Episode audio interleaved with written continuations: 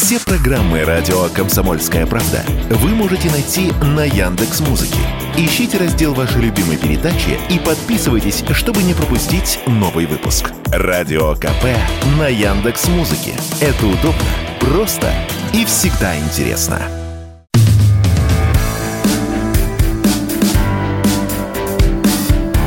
Глядя в телевизор. Ваш персональный гид по ТВ-миру. Друзья, всем добрый вечер. Радио «Комсомольская правда» и программа «Глядя в телевизор». А я для вас подготовил в, свой, в своей котомочке некий определенный обзор событий, которые связаны с телевидением, которые связаны с кино и даже сегодня документалками. Почему, расскажу позже, но задам лишь вектор развития этой темы. Все-таки документальное кино оно же не игровое, в отличие от сериалов, отражает нашу действительность очень и очень честно, очень трезво.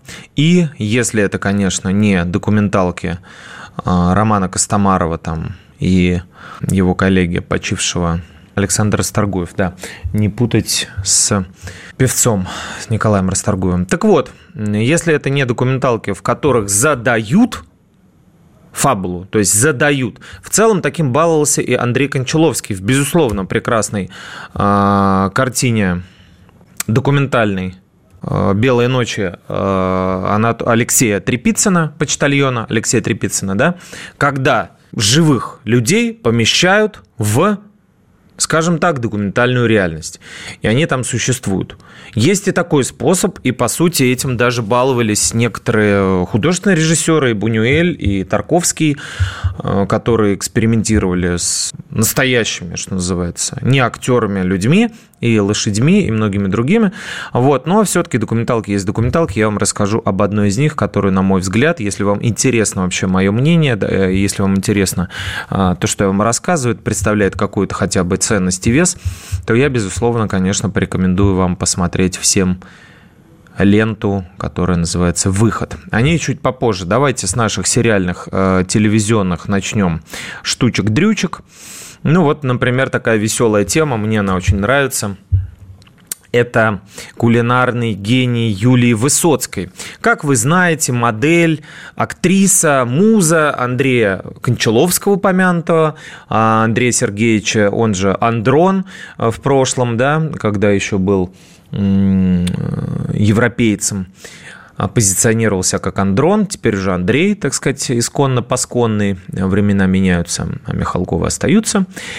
И э, Юлия, значит, э, давно уже ведет программу «Едим дома».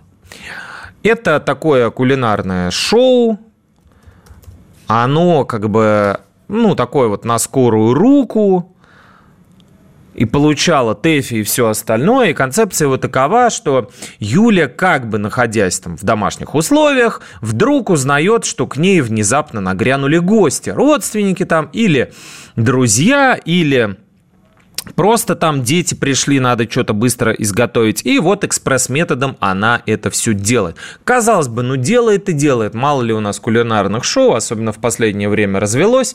Вот и иностранцы там вели их всякие. И Ивлев, ресторатор, который очень плохую еду рекламирует, никогда не покупайте. А, значит, э, и вот Юля вела себе программу эту, вела уже аж 8 лет. На НТВ она выходит по утрам, в субботу, в 9 утра можно ее увидеть. И вдруг интернет наводнил наводнили, буквально наводнили, как это сейчас говорят, мемы, то есть а, смешные видео, которые становятся вирусными, то есть, опять же, мне приходится переводить, вдруг нас слушают взрослые люди, которые не совсем знакомы с интернет-культурой, вирусятся, то есть мгновенно и вопреки всему и несмотря ни на что распространяются э, пользователями, просто потому что они веселые. И вот таким ходячим мемом стала Юлия Высоцкая с ее готовкой. Вот эти самые рецепты и вот эта самая скоро, наскоро приготовленная пища, а точнее ее подобие, вдруг стали поводом для смеха и для буквально даже практически травли, но хотя я травли это не назову, естественно, потому что травля это когда обвиняют, когда унижают, когда предъявляют какие-то там претензии, там требуют извиниться, хотя в данном случае, конечно же, э, можно было бы попросить Юлю извиниться за то, что она много лет, э, как говорят некоторые, облапошивает зрителя. Так вот, на этих самых видео Юля, ну, буквально уродует еду, то есть э, быстро-быстро быстро наспех превращает ее в какую-то жижу. Горелые сырники, сожженный, буквально горящий, то есть я не шучу, вы можете найти в интернете эти ролики. Юлия Высоцкая, «Едим дома», они очень смешные. И буквально горящий шашлык она его снимает, он пылает, ну, то есть как, возможно, в фокусах каких-то или в пранк-видео. А, вот такие вот э, угольки коричневые она складывает на тарелку и говорит идеально. Все это можно было бы принять за какой-то постмодерн, троллинг, да, и все остальное прочее модное в, в по нынешним временам. Но нет, это выдается за действительно э, пример того, как нужно готовить. Юля предоставляет буквально рецепты и показывает в эфире, как это делается. Но делается это так, что зрители, например, подписывают э, с видео с Э, этими сырниками, которые она берет, бросает там буквально на сковородку, быстро переворачивает, ездит вот эта корка, мгновенно образовавшаяся черная, ездит между ней сыр, она как-то пополам их ломает, опять переворачивает, ну, в общем, получается жуткое зрелище изнасилования молочного продукта буквально на наших глазах. И вот зрители э, распространяют эти ролики и подписывают, мол, «А вот посмотрите, что бывает бывает, когда э, сказала парню, что умеют готовить, а он а, предложил «покажи». Ну и, короче говоря, ну, смех да смех, но чем дальше, тем это все больше комом таким наворачивалась. Юля буквально отправляла в черный список э, реальных э, сотрудников прессы, которые у нее спрашивали какие-то комментарии по поводу этого, ну, то есть выполняли свою работу. Высоцкая их банила. Ну, на мой взгляд, это немножко непрофессионально, но окей. И э, сейчас вот всплыла информация о том, сколько вообще Юля зарабатывает на всей этой кулинарии. Мы же любим а, посчитать чужие денежки, да, точнее узнать, сколько публичная фигура открыто зарабатывает, звезда, суперзвезда и фильмов, и телевидения Юлия Высоцкая. Так вот, по данным телеграм-каналов а, ООО Creative Branding Agency, то есть какой-то там креативное брендовое агентство, если перевести на русский, учредителем которого является Высоцкая, только за год а, заработала дикую количество, дикое количество денег. Этот холдинг, в который входит 12 компаний, оценивается вообще в целом в 385 миллионов рублей. Но тут нужно не э, вводить себя в заблуждение и понимать, что вот эти компании, которыми управляет Высоцкая, в них входит и издательство, и продюсерский центр, и кинокомпания мужа, конечно, и кондитерская, и всякие кулинарные бренды в том числе. Вот это вот «Едим дома», сайт едим, едимдома.ру, который стал мемом, по сути, приносит выручки 76 миллионов рублей. Еще одна студия «Едим дома», так называемая, то есть продакшн-компания, то есть компания, снимающая э, этот э, продукт, этот контент под названием «Едим дома» и продающую потом на НТВ, приносит 63 миллиона рублей в год. И еще некая кулинарная студия «Университет» Может быть, там вообще обучают, как э, готовить вот эти самые сырники. Еще 19 миллионов. Короче говоря, плюс-минус 160 миллионов рублей приносит эта вся кулинария Юлия Высоцкая, над которой люди смеются. Вот так вот учитесь.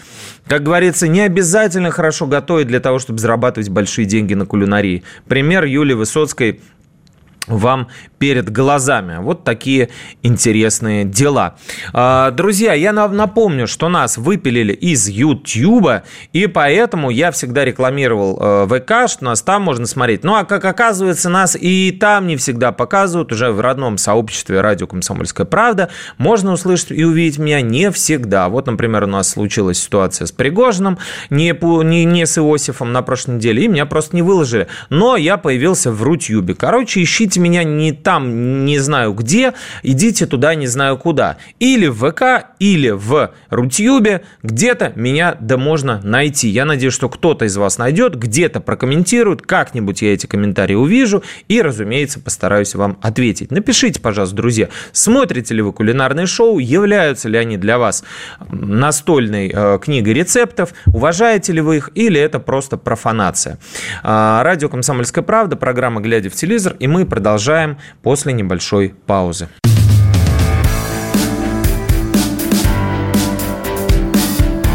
«Глядя в телевизор» – ваш персональный гид по ТВ-миру.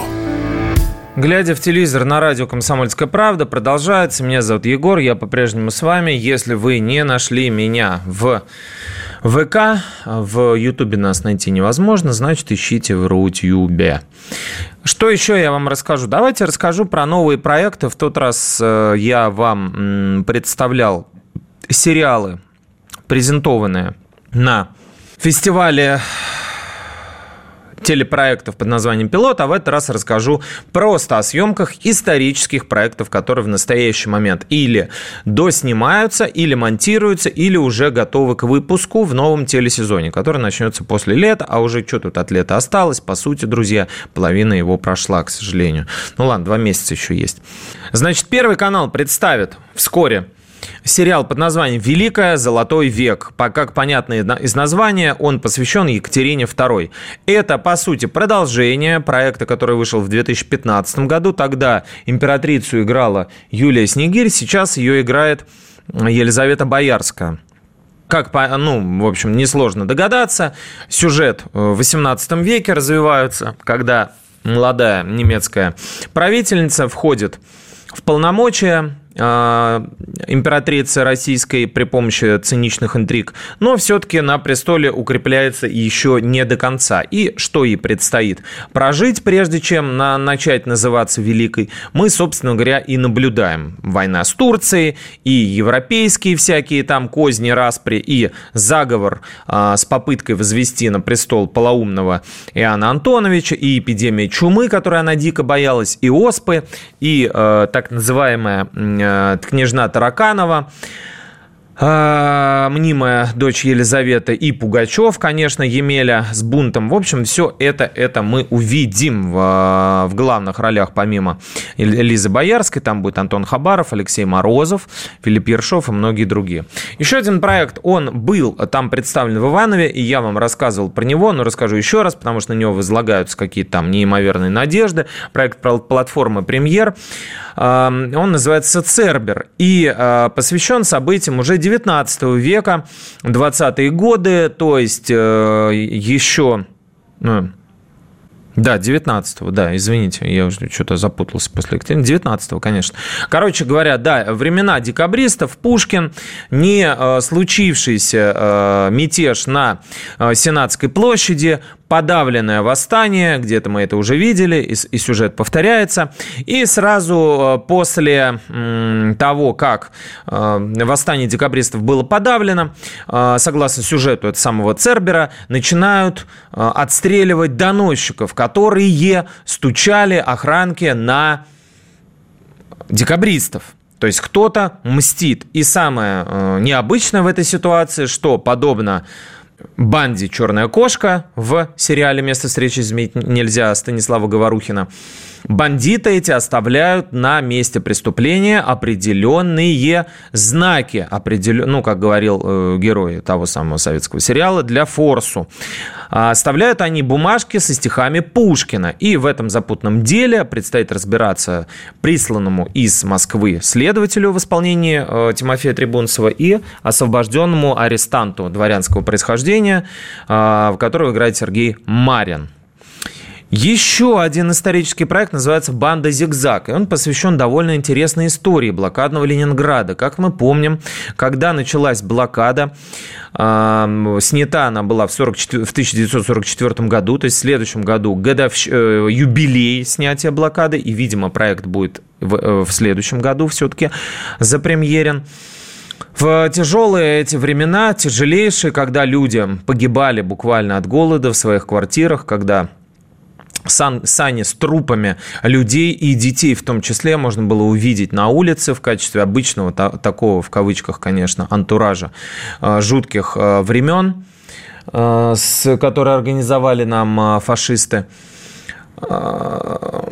Конечно, не обходилось без мародеров и бандитов. Конечно, к сожалению, человеческая природа такова. Здесь дело не в советском человеке, не в том, как его воспитывала власть, а дело в том, что в любой а, мятежной ситуации – появляются такие люди. И в том числе громкая история банды под названием «Зигзаг». Она, это, это э, аббревиатура «Зигзаг» э, расшифровывается как э, «Защита интересов Германии», «Зиг» и «Заг» – знамя Адольфа Гитлера. ОПГ это была сколочена из зеков, сбежавших из лагеря номер 32, который располагался в Ленинградской области. И они начали, наладили бизнес, по сути, коррупционный по продаже и перепродаже продажи э, золота, так скажем, самого главного, которое существовало в то время, продуктовые карточки. Они э, получали по ним продукты по поддельным, по фальшивым карточкам. Они были завязаны в в этих э, коррупционных схемах с директорами магазинов, сотрудниками даже ленинградской типографии, э, где и печатали фальшак. А, расследуют, естественно, эти дела контрразведка, и в главных ролях в этом сериале Павел Трубинер, который играет одного из главных гадов, естественно, Игорь Петренко, который играет одного из самых хороших, а также Александр Устюгов, Екатерина Вилкова и другие. Проект «Челюскин» а, тоже исторический, я тоже вам про него рассказывал. Напомню в двух словах, что Федор Бондарчук взялся экранизировать э, героическую эпопею челюскинцев, то есть членов экипажа э, советского теплохода «Челюскин», который затонул в 1934 году, будучи раздавленный льдами очень-очень далеко на Дальнем Востоке. И таким образом не удалось ему пройти по Северному морскому пути, по которому он собирался. Но самое героическое в этой ситуации, что более 100 человек э, были военными летчиками советскими пересажены на льдину, и на этой льдине разбили палаточный лагерь, где даже была редакция с э, журналом, с, с, с газетой, с такой стен газетой. Вот, они издавались. И э, вот этому подвигу посвящен э, сериал, который называется «Челюскин.первые».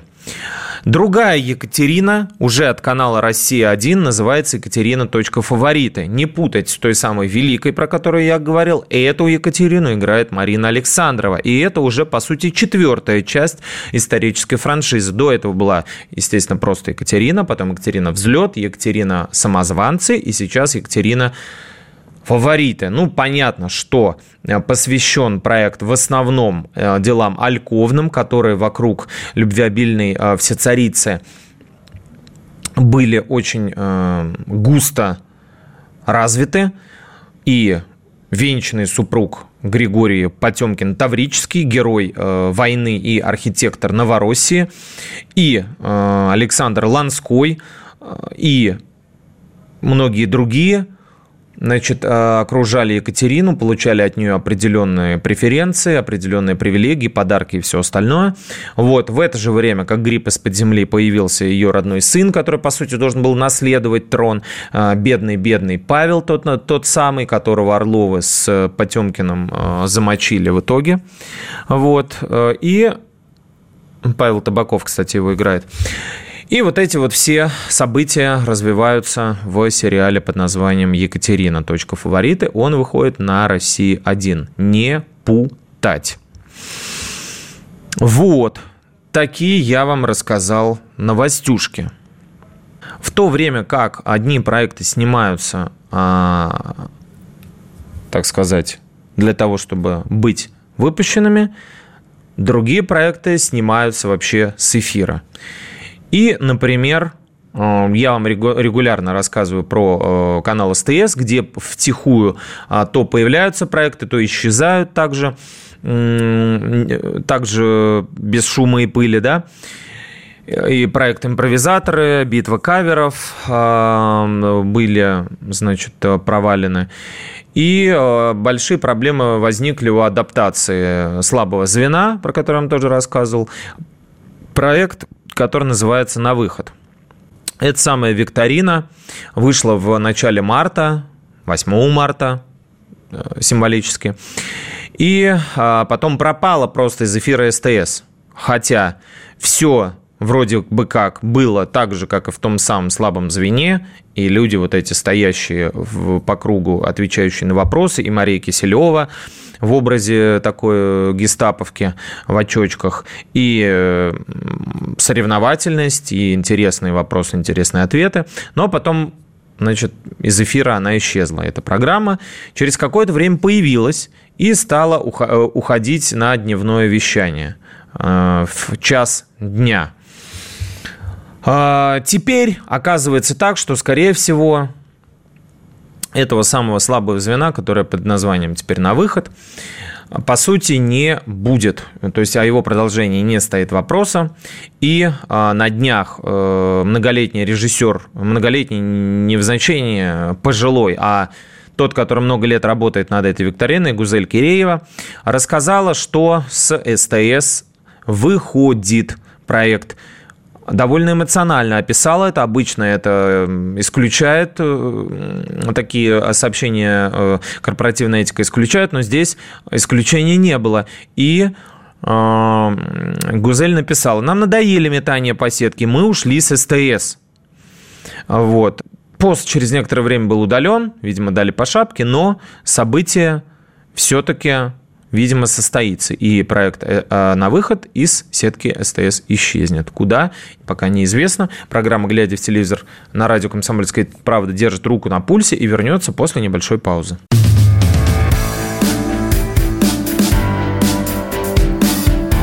«Глядя в телевизор» – ваш персональный гид по ТВ-миру. Добрый-добрый вечерок. Программа «Глядя в телевизор» на радио «Комсомольская правда». И мы продолжаем наше движение. Значит так, что еще я вам хотел рассказать? Ну, давайте поговорим об отщепенцах. Да? Ни одной нашей программы не проходит без этой рубрики. И э, Данила Козловский, вот которого мы знаем по эмоциональным выступлением по поводу спецоперации, да, который там буквально через несколько дней после ее начала тут же разобрался, кто в чем виноват, что нужно делать, куда ехать, как и зачем нужно в этих э, ситуациях а, поступать. И через какое-то время, понятное дело, что когда он пришел в себя, если пришел, а, захотелось Даниле, ну, пожил в Америке какое-то время, что его брат опровергал, Э, и захотелось ему, конечно же, бабулик снова заработать, вернуться к славе, вернуться к работе. Естественно, в Америке он никому не нужен, и поэтому пришлось возвращаться в Россию. Попытался Данила сделать э, хорошую мину при плохой игре. С братом они начали разыгрывать комбинацию, согласно которой он якобы никуда не уезжал, а вот находился здесь, и спектакли с ним шли. Ну да, они шли, но шли довольно нечасто, а потом вовсе перестали идти, потому что Малый драматический театр или Театр Европы – под руководством Додина в Петербурге просто завалили различными жалобами, жалобами на санитарные нормы, ну и всякое такое. В общем, как только Данилу сняли с спектакли, жалобы эти превратились. То же самое было, прекратились, извините. То же самое было в Амхате имени Чехова, где его сняли э, роли в спектакле «Книга джунглей», и, в общем-то, никто этого особо не заметил. Но, но, но, но. Проходит время, друзья, и Данила возвращается как ни в чем не бывало, опять же, я здесь выступаю исключительно в качестве летописца. Я не собираюсь э, значит, режим Камертона включать или режим Пригожина, не собираюсь никого поднимать на вилы, призывать к расстрелам и так далее. Я лишь записываю для того, чтобы потом можно было переслушать и вспомнить, как это происходило у нас в демократической России. Сначала человек выступает против государства и своих же солдат, а потом приезжает и продолжает сниматься. Здесь он выиграл, между прочим, крупнейший суд, да, о чем никогда и нигде особо не рассказывает, да, вот так же эмоционально и ярко, как он выступал против СВО. Почему-то у нас вот про суды принято говорить всякое дерьмо, лить на них, говорить, вот, российское правосудие, при притче во языцах уже, нарицательное, басманный суд, трали-вали, кошки драли. Ну, если мы берем ситуацию с мятежниками, то а, вообще-то во всех судах мира, и в немецком, и в американском, и во французском, если мы вспомним а, бунты на улицах, а, к ним, собственно говоря, отношения не слишком лояльные и демократичные. Особенно в Штатах, где вообще-то могут к смертной казни приговорить. Да? Данила это наверное, не знает, ну, либо это другое. А, но у нас э, вот как только его кинули, например, на крупнейшую сумму при производстве сериала «Карамора», который он снял и э, очень с помпой его подавал, и даже нам давал интервью а, комсомолочки, которую он очень любил полить дермецом, дерьмецом точнее, он даже сподобился к премьере этого проекта. Э, дать целое интервью. Вот. И э, после того, как его кинули на деньги, не выдали ему, не выплатили там 700 миллионов рублей, крупней, э, крупнейшая сумма, то есть огромнейшая, да, он обратился в российский суд, и, пожалуйста, ему ее Отсудили, ему ее вернули, и сейчас уже практически, наверное, выплатили, там на какие-то доли э, разбили, приговорили, э, значит, компанию, которая не выполнила обязательства это сделать в ближайшие сроки, да, там в течение года, по-моему, всю сумму должны были вернуть или даже быстрее. А, но об этом мы не узнаем. Не узнаем. Ну, за, ну и ладно, как говорится. Зато мы узнаем, что компания Данилы, та самая, которую кинули э, на 700 миллионов рублей, называется DK Production. Как это по-русски? Это значит Production Данила Козловского. А, не помню, немножко забыл, как это по-русски. Короче говоря, компания Данилы, Данил, Данилкина фирма, которая э, снимает э, различные телепроекты, выпускает новый сериал, и он называется «Бар один звонок. У меня есть какое-то смутное сомнение по поводу того, что сюжет этот я где-то уже то ли видел, то ли э, читал, то ли, ну, короче говоря, где-то это уже было. В общем, ладно, неважно. Это мистический детектив или даже триллер. А, посвящен он э, такой коллизии как перемещение во времени. Ну, как минимум, будка в «Матрице» такая была, если помните, в которую звонили, и она могла оказаться в любом месте, ну, либо просто телефон – который по матрице передавал сигнал и перемещал человека, точнее, вот это подключенное к матрице, к матрице э, допель, э, существо, вот это допельгангер там, или как угодно его можно назвать, аватаром, двойником, э, он перемещался вот во времени благодаря этому звонку. Примерно то же самое происходит в сериале под названием «Бар один звонок», который снимает Данил Козловский. Герои его могут в баре сделать этот самый звонок, но за не очень дешевую, не за очень низкую цену.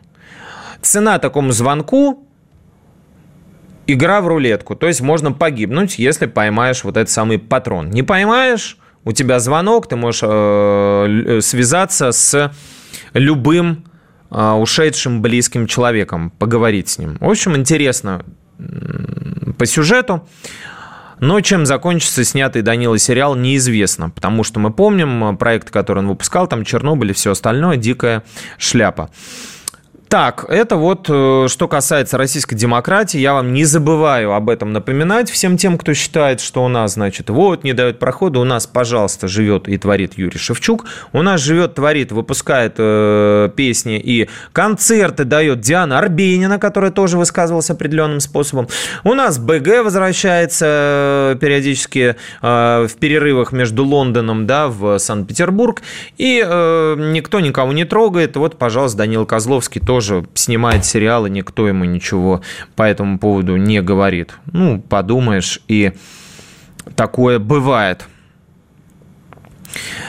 Как говорится, шах и мат. Э, если меня не снимают, я сниму сериал про себя сам. На самом деле гениально, гениально. Еще про один проект вам расскажу. Он э, почему привлек мое внимание и думаю, может быть интересен вам, хотя э, едва ли среди моих слушателей, ну, скажу так, наверняка есть, но их немного. Поклонники японских комиксов под названием «Манго», буква А на конце, не О. Короче говоря, проект э, под названием One Piece, то есть там часть, как бы одна или один фрагмент, или там артефакт, кусок чего-то, чего бы то ни было, да, э, выходит э, на Netflix, э, и его бюджет беспрецедентен. Если не врут инсайдеры. То есть я думаю, что, конечно, это сам Netflix вбросил через э, знакомых эти все э, цифры. Если это так, то проект перебьет по цене э, Игры престолов. Ни много ни мало. М, стоящие, стоившие 15 миллионов долларов.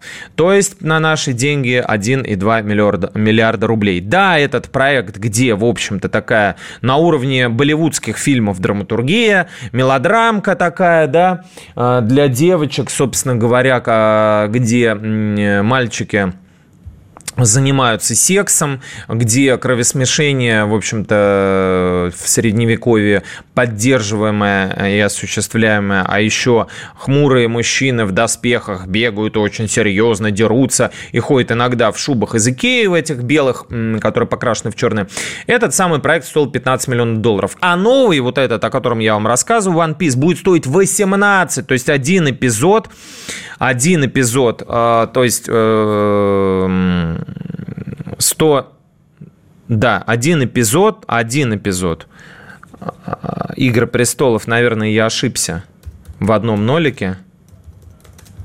Бюджет, да, все, все правильно. Бюджет одной серии стоил 15 миллионов долларов. Соответственно, на 10 серий умножаем это 150 миллионов долларов, а здесь будет 180 миллионов долларов, потому что бюджет одной серии 18 миллионов долларов. Вот.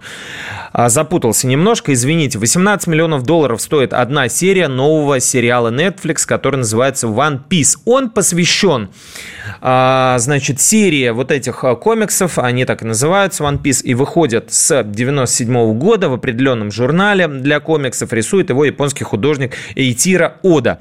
Комиксы эти рассказывают о определенной такой команде пиратов – они называются пираты соломенные шляпы, потому что все ходят вот в таких вот а, головных уборах. Их капитан Манки в детстве проглотил дьявольский плод под названием резина-резина. Смешно, да? И а, стал сам, как жвачка, растягиваться и сжиматься. А, собрал команду единомышленников и вот охотится за сокровищем, которое, собственно говоря, и называется вот этот One Piece, да, кусок, вот этот артефакт. Как только они его, а, вот эти соломенные соломенная, соломенная шляпка, непростая, сразу вспоминается Андрей Миронов, да? А как только они их соберут, путешествие по э, океану Grand Line и э, победят всех там других пиратов, представителей военно-морского флота и так далее, они станут самыми могучими э, пиратами на Земле. Вот этот самый комикс уже практически снят, и он выходит 31 августа, будет стоить дикое количество, точнее, стоит уже дикое количество денег.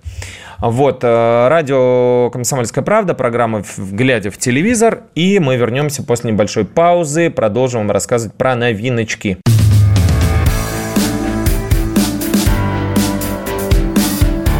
«Глядя в телевизор» – ваш персональный гид по ТВ-миру. Глядя в телевизор, друзья, на радио «Комсомольская правда», не хочу забыть проект, о котором вам сегодня весь день хотел рассказать. Есть такой феномен якутского кино. Бум его начался лет, наверное, 9-8 назад. Якутские режиссеры стремительно ворвались, я говорю без какой-то иронии, абсолютно серьезно. И в основном речь идет о полнометражных фильмах. Ну, почему бы мне о них вам не рассказать? Кто нам запретит, да, их обсудить? В общем, якутские режиссеры начали снимать очень крутое кино. Не только про себя, ну и вообще про все, что происходит вокруг. Сейчас в Голливуде очень ценится... Голливуд – это площадка как бы не только американская, это площадка, которая собирает, генерирует а, фильмы для всех, для всего мира. Есть такой вообще поджанр, как американское кино, именно американское, да. Его нельзя путать с голливудским, потому что голливудское, извините, снимается на весь мир, для всех. Нас. А американское, оно сугубо такое, немножко местное, местечковое. Так вот, якуты начали делать неимоверно крутое кино, и потому что они сами по себе талантливые люди. У меня есть много знакомых и друзей среди ребят из Якутска. Дима Ефимов, всем привет, очень много, много, много. А, и потому что у них невероятная натура. То есть ставишь камеру буквально, и уже ничего не надо. Не играть в Тарковского, не играть в Звягинцева, который играет в Тарковского, да, а просто само по себе это великолепно. Это живописно, и это, понимаете, дарит и а, а, вселяет ощущение еще большей любви к стране, к своей. А, к сожалению, я а, в Якутске не был, и только наслышан и собираюсь туда поехать, полететь. Э, почему не был? Потому что ну, одному ехать на э, какой-нибудь кинофестиваль, мне, честно говоря, ну как-то я не любитель вот этих тусовок и капустников, но, конечно, семью мне бы хотелось отвезти. Но чтобы отвезти семью из пяти человек, вы понимаете, что надо примерно сначала продать почку. Вот. А поэтому внутренний туризм у нас эм, хоть и развит, но, в общем-то, на него нужно долго копить. Но я это обязательно сделаю и покажу своей семье эти красоты. Так вот, якутское кино. А, записывайте или запоминайте, как вам удобнее. А может быть, вы уже видели, и я сейчас проговариваю всем известные истины. Ну, по крайней мере, для тех, кто, может быть, не знает, я назову какие-то базу выдам, да, что называется. А, известные имена, известные проекты, на которые, естественно, 100% стоит обратить внимание. Это, конечно же, и «Любовь моя», фильм Сергея Потапова, и фильм Дмитрия Давыдова, который потом, после этого выхода картины, получил предложение от Netflix снимать сериалы, но Netflix ушел, и это было заморожено. Фильм называется «Пугало». И «Царь-птица» Евгения Новикова, и его дочь Татьяны Эверстовой, «Черный снег» Степана а, Бурнашова и его же Айта. А, надеюсь, не делаю ошибки в названиях фильмов. Это все прекрасное, уже, можно сказать, мейнстримное кино. Это не местечковый мрачный артхаус. Нет. Тот, который учит снимать своих учеников Звягинцев, а, Кантимира Балагова, там Киру, да, эту, как ее забыл, Коваленко, да, по-моему. Нет.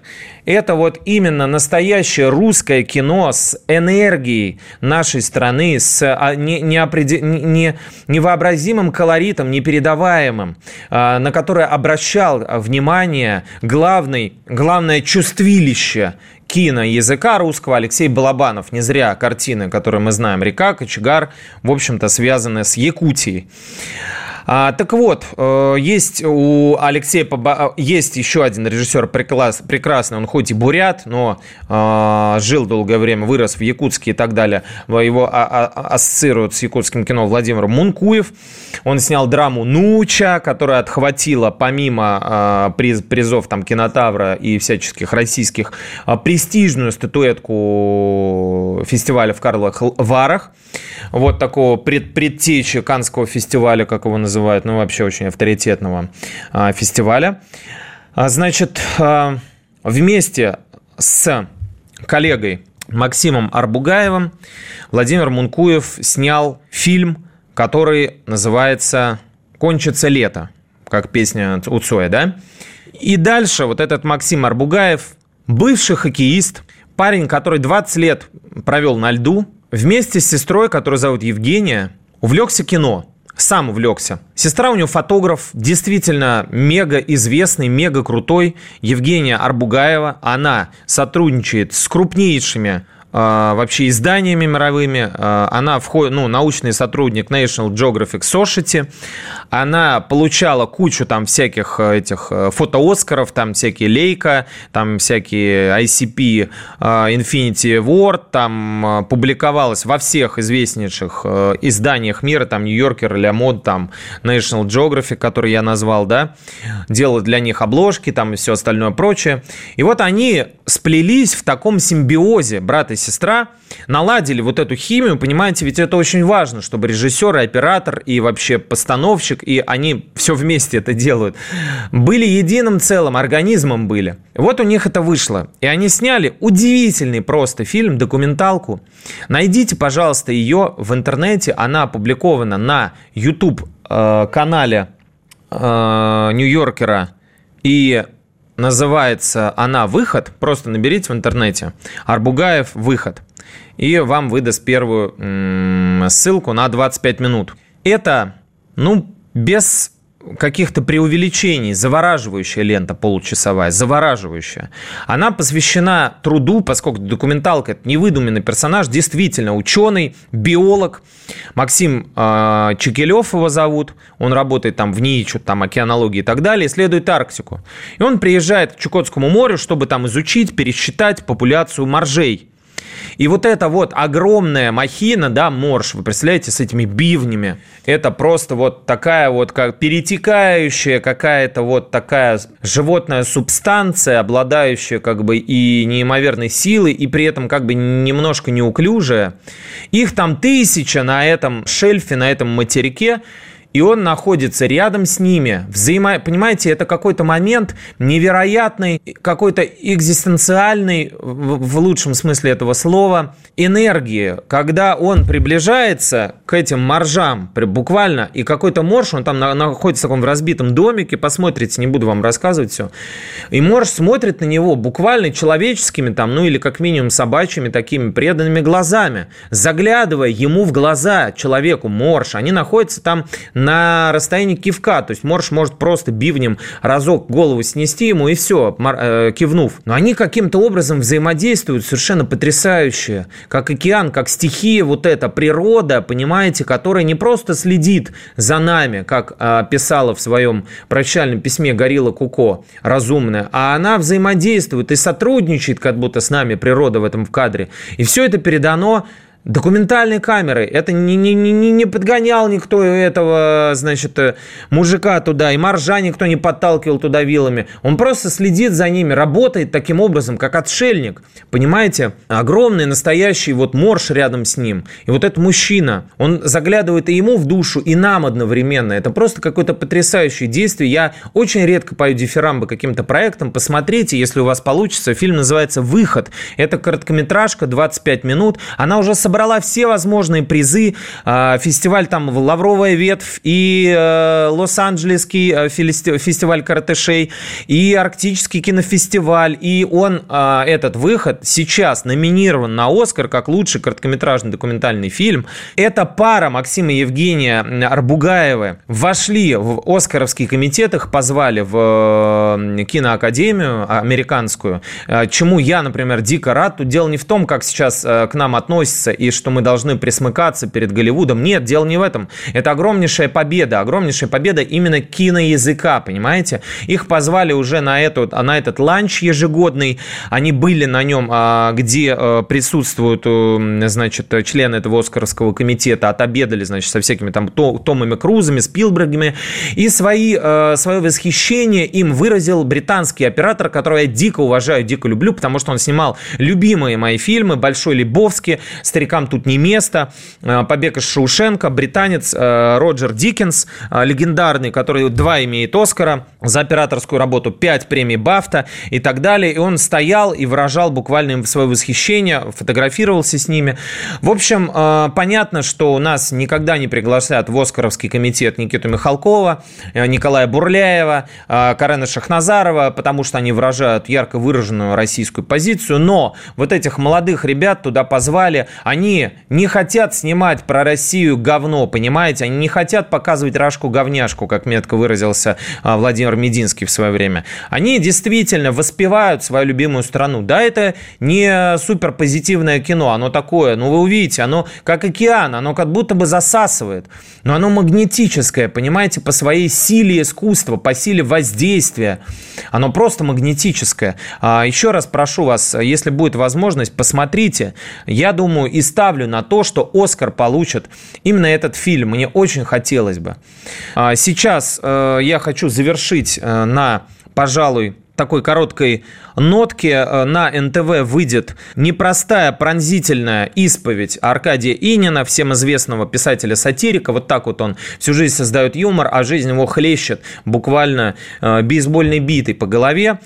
А, в программе «Секрет на миллион» а, в субботу, 1 июля, вечером Инин расскажет, как он вообще живет, потеряв все, потеряв жену, потеряв сына, а, как он вообще не сошел с ума, и где находит силы, чтобы жить дальше. Это еще в продолжении темы витальности и того, что жизнь все-таки надо любить, несмотря на то, что она иногда бывает, что где-то обманет, где-то разочарует.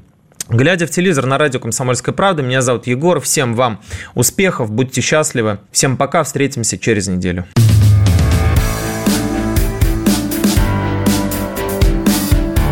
Глядя в телевизор. Ваш персональный гид по ТВ-миру.